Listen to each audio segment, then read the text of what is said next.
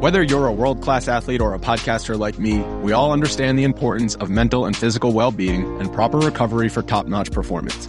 That's why I'm excited that Unifyd Healing is sponsoring podcasts on the Blue Wire Network. Unifyd Healing is a new and super innovative global network of wellness centers powered by Energy Enhancement System, or EE System. If you haven't heard of the EE System yet, then you'll want to listen up. This technology promotes wellness, deep relaxation, purification, and rejuvenation. Wherever you are across the globe, access to a center is easy and affordable. Interested in experiencing the EE System technology for yourself? Go to unifydhealing.com slash bluewire to learn more and find a center near you. That's unified, U-N-I-F-Y-D, healing.com slash bluewire. No material or testimonials on the Unifyd Healing website are intended to be viewed as medical advice or a substitute for professional medical advice, diagnosis, or treatment.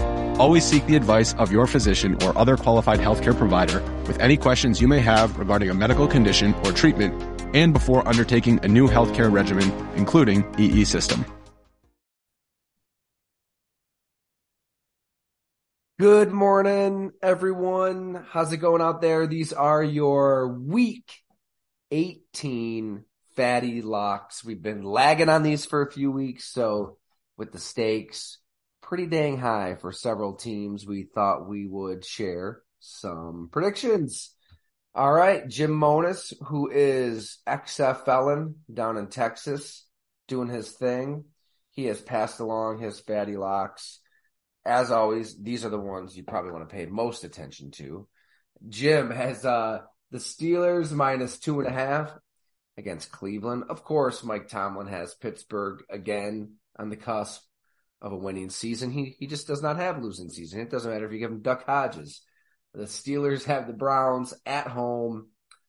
Uh, with a win, they'll get to nine and eight. So he's going Steelers, and I'm in total agreement with Jim on this one. I don't know if anybody in the entire world is against Jim on this one, uh, but the Buffalo Bills minus seven and a half against the New England Patriots.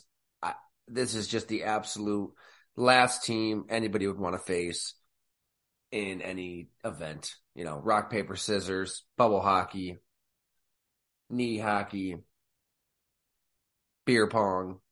I don't think the Bills would really lose at anything right now. So there's a lot on the line for New England. I mean, they win, they're in the playoffs. At the same time, the Bills, they have they've got a little something to play for as well. That number two seed.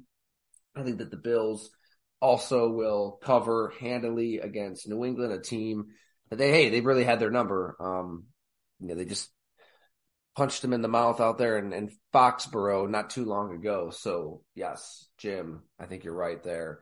I'll I'll, I'll provide uh, two more as well.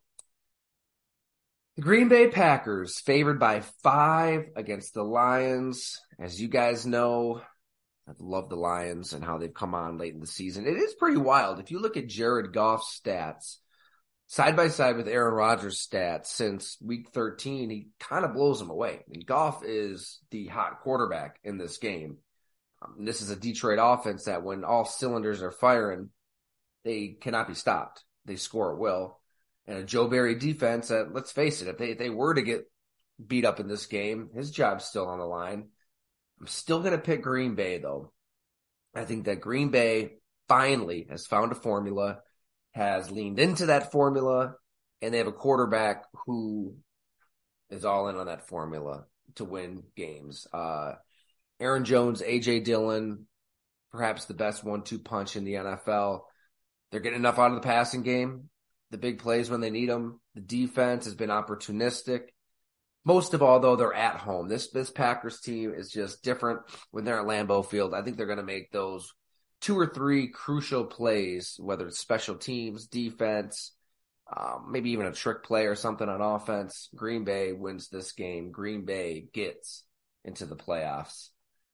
Other than that, the one other game I'll throw at you here, I'm going to go Miami over the New York Jets. I know, Skylar Thompson, they're down to a third stringer. Uh, but I think the Jets are just a, a floundering, flailing operation at this point. Um, really nothing to play for. This is a team that midseason, you, you could have made the case they have one of the three best defenses in the NFL. And they're just, they're beating Green Bay. They're beating Buffalo. Right now, they're, they're hurting. You know, I, I think that Miami just needs Skylar Thompson to be a distributor, um, to just get the ball out there somehow, some way to Tyreek Hill, Jaylen Waddle, Raheem Mostert, and they should be able to take care of business at home, get into the playoffs.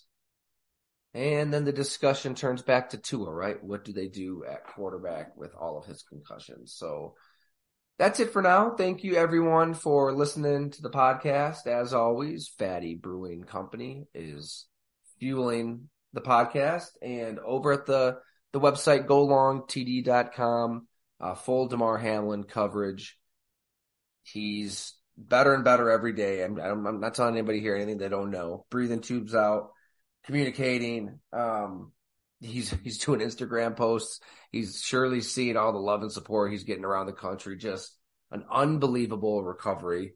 When just a short four or five days ago, uh, we didn't know if this this 24 year old was going to live. So all thoughts, all prayers, still with Damar Hamlin and his family. Just unbelievable. And thank you everyone for listening, reading. Greatly appreciated to go along.